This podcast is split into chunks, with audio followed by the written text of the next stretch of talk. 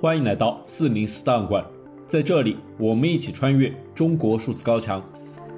进入二零二三年以来，多地民众因不满当局禁止燃放烟花，并反对警察试图带走燃放烟花的人，发起聚集抗议。一月二日晚，本期节目开头的声音，则是在一月五日晚，河南鹿邑县的民众再次聚集燃放烟花时，一位男子吹奏的唢呐声。CDT 周报是中国数字时代每周周日发布的原创栏目，分为荐读、关注、奇闻、故事等几个类别，方便读者了解过去一周内中国数字时代重点关注的内容。如果大家希望了解本期节目中提到的新闻事件或相关文章，欢迎点击节目简介中的链接，在中国数字时代网站阅读全文。二零二二年十二月二十六日至二零二三年一月八日这两周，在接近二零二二年终点之时，人民日报官方微博发布了一段年终盘点视频，用十二句话总结了“引号我们共同走过的二零二二”。然而，这十二句精心筛出的话，却是典型的正确集体记忆，充斥着关于大国崛起、太平盛世的造势宣传。中共二十大上，习近平的一键三连还被美化为。充满光荣和梦想的远征，这一话题自然引发了网友的强烈不满。人们纷纷在评论区补上其他的句子，与官方激烈争夺集体记忆。最终收获点赞最多的四句是：“这个世界还不用不用啊！”哎，这是我们最后一代。他软肋其实部分居民自防自救能力弱。大疫三年，众生皆苦，跌跌撞撞熬到二零二二年的末尾。人民经受苦难，才是当下中国最真实的样态。网易新闻所制作的年度事件盘点视频，幻想星辰大海，不如活在当下，则真实记录了一些苦难。上海、西安等地的封城乱象和过度防疫灾害，丰县铁链女事件、唐山烧烤店打人事件、乌鲁木齐大火等等均有涉及。视频还有着颇为感人的民生视角，致敬了每一个扛住了生活的平凡人。同时，这段视频也相当克制，并未将贵州大巴事故、河南银行储户维权、郑州富士康逃亡等敏感事件选入。但即便如此，这段视频还是很快就遭到了全网封杀，成为了年内继《四月之声》后又一部受到网民接力转发、但又屡转屡删的视频大作。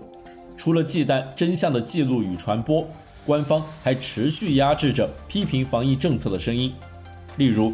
媒体人连清川一篇万字长文也遭到封杀。这篇文章提出了至少以下三点批评：一、三年的封控没有消灭病毒，却清零了社会；二、当下的防疫政策是一个放任、放弃与放纵的政策，是摆烂；三、全面的系统紊乱指向了一个问题：没有准备。在快速过风的疫情感染海啸之下，这样的声音悄然消失了。对于政策急转向的评价与反思等，也均被强制性的淡忘。为何新冠三年后，民众仍要以无意识、无准备、无知识的状态迈入群体免疫？为何不选择在几个月前病毒更不活跃的夏季放开？为何近期我们看到了如此之多的老人逝世？疫情死亡的真实数据又是什么？类似的问题无从得到解答。在跨年时分，有许多自媒体都写下了个人视角的新年献词，或是详细盘点了全年的重大新闻事件，或是悼念了因防疫次生灾害而逝去的生命，或是记下了被审查的微信朋友圈，或是呼吁在新的一年不做奴才做公民，或是感谢了白纸运动的参与者。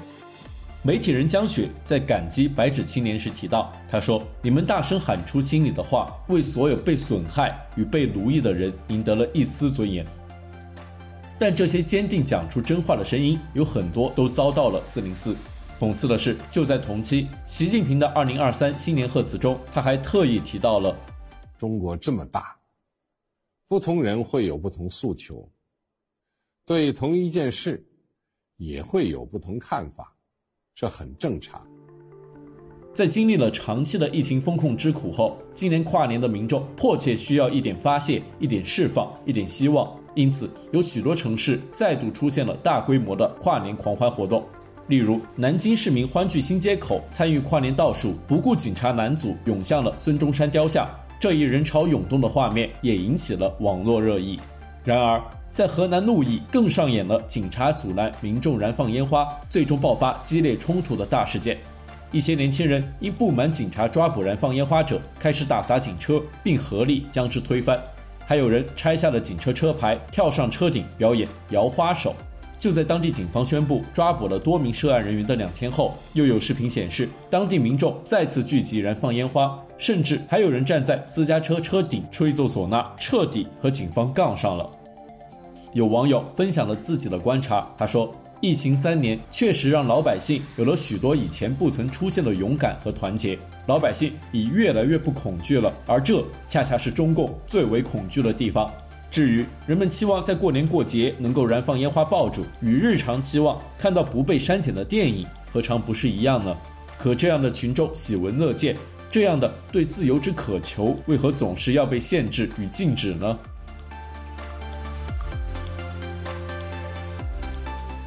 一周见读，二零二二年末。中国数字时代为读者整理了年终专题，共九篇，包括年度网络流行语、年度四零四文章、年度敏感词、年度每日一语、年度名场面、年度新生媒体、年度 CDT 报告会、年度之声以及年度人物。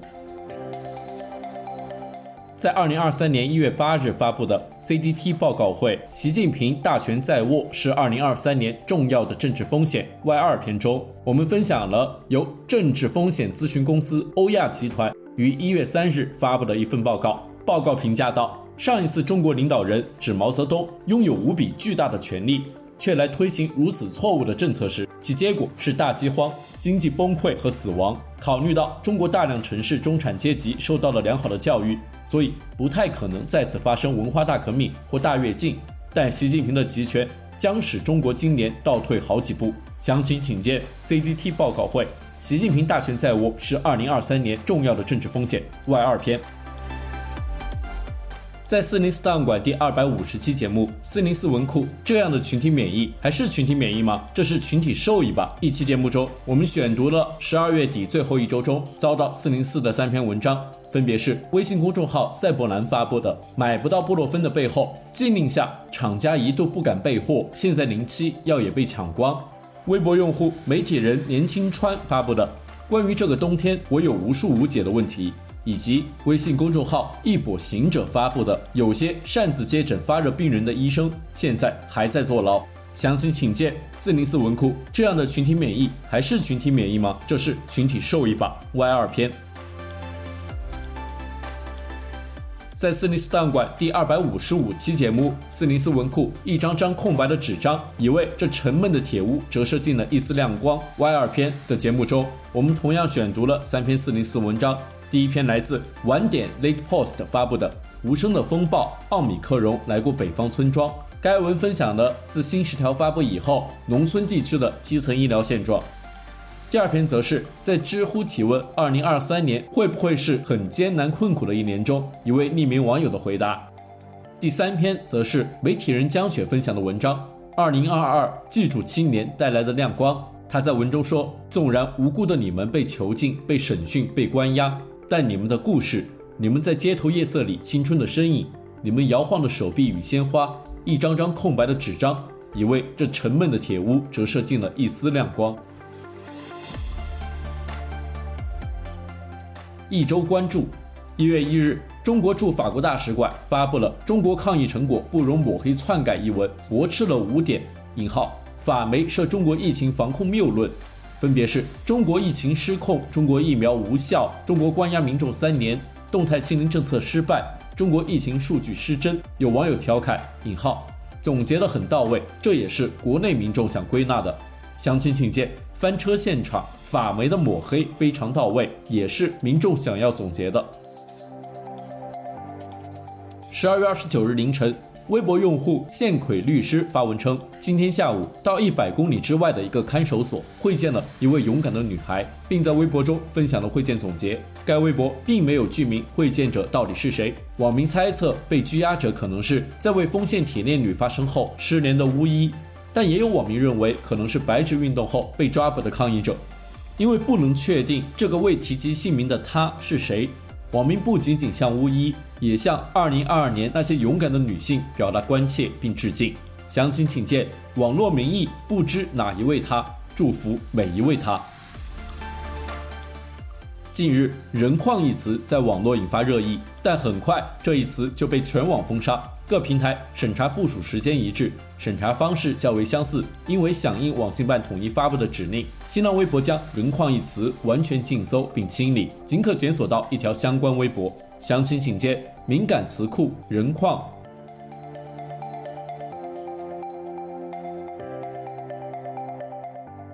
一周惊奇，二十年。银行、城投、地方政府得换多少茬管事的？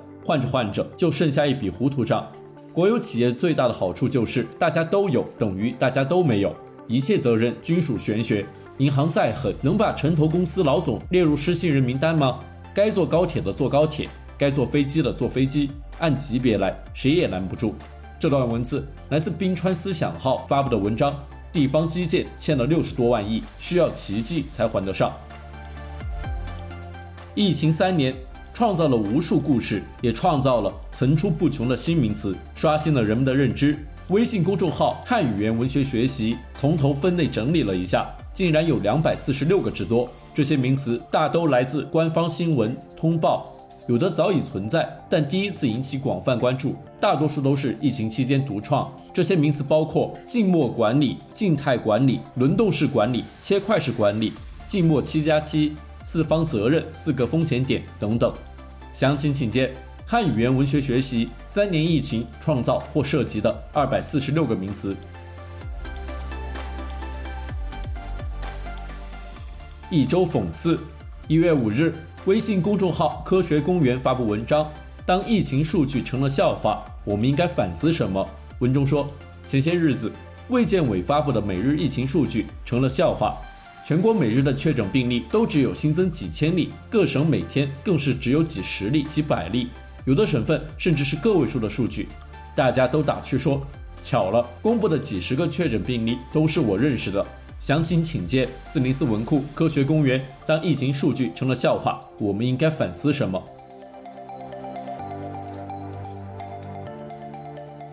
一周声音，自新冠疫情发生以来，各国的应对措施各不相同。每个国家的政策和措施，就是检验执政当局对待民众态度的试金石。鉴于此，习近平的发小、已故中共元老马文瑞的女儿马晓丽，在其个人微信朋友圈发布十问中央决策者。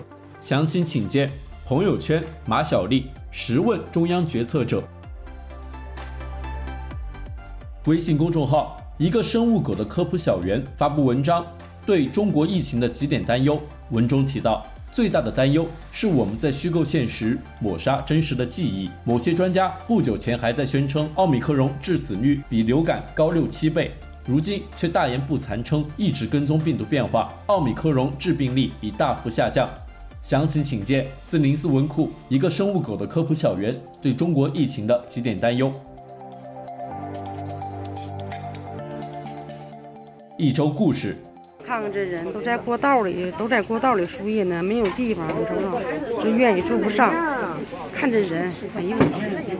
随着寒冬到来，各类患者增加，以及各地陆续出现新冠病毒感染高峰，全国多地血库启动采供血应急预案中最高级别的红色预警，多地血液中心满足不了医院的临床输血需求，不得不卡着医院的脖子，按比例减少血液的分发。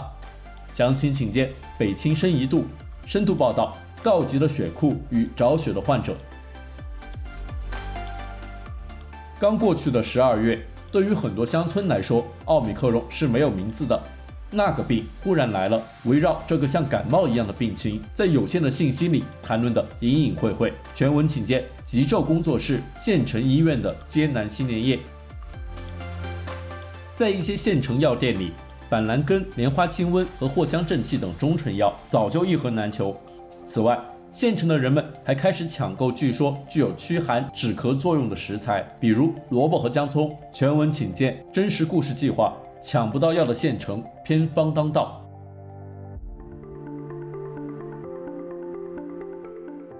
一周视频：中国数字时代读者投稿了一段由匿名网友制作的视频。这段视频汇总了2022年下半年以来在新浪微博上被禁的话题关键词。每一个话题关键词在新浪微博搜索栏搜索后，都显示引号。根据相关法律法规和政策，话题页未予显示或引号。抱歉，未找到相关结果，请见 CDTV 读者投稿。2022下半年微博禁搜话题汇总。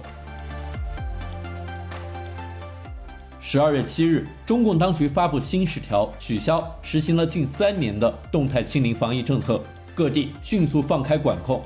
然而，一夜之间的放开导致中国各地爆发严重疫情。一些在中文互联网上流传的视频显示，中国多省市的殡仪馆和火葬场均出现了拥挤现象。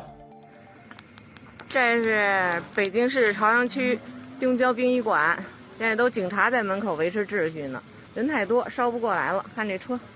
早上开始排队十二个小时了，都没进院呢，进不了院。所有的车上啊，不管是救护车、私家车还是殡仪馆的车，里边都带着尸体呢。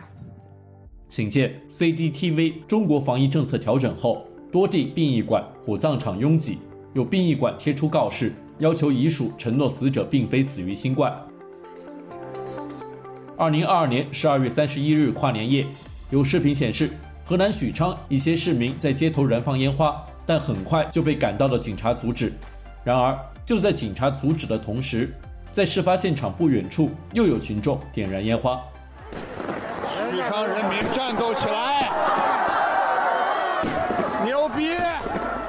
紧接 CDTV 河南许昌等地跨年夜，民众燃放烟花，有警察欲带走燃放者，被围观群众阻拦。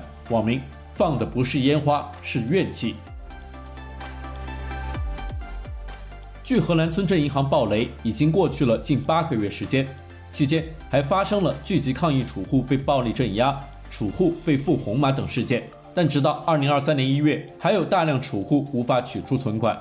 请见 CDTV 河南村镇银行储户新年第一天徒步进入郑州维权。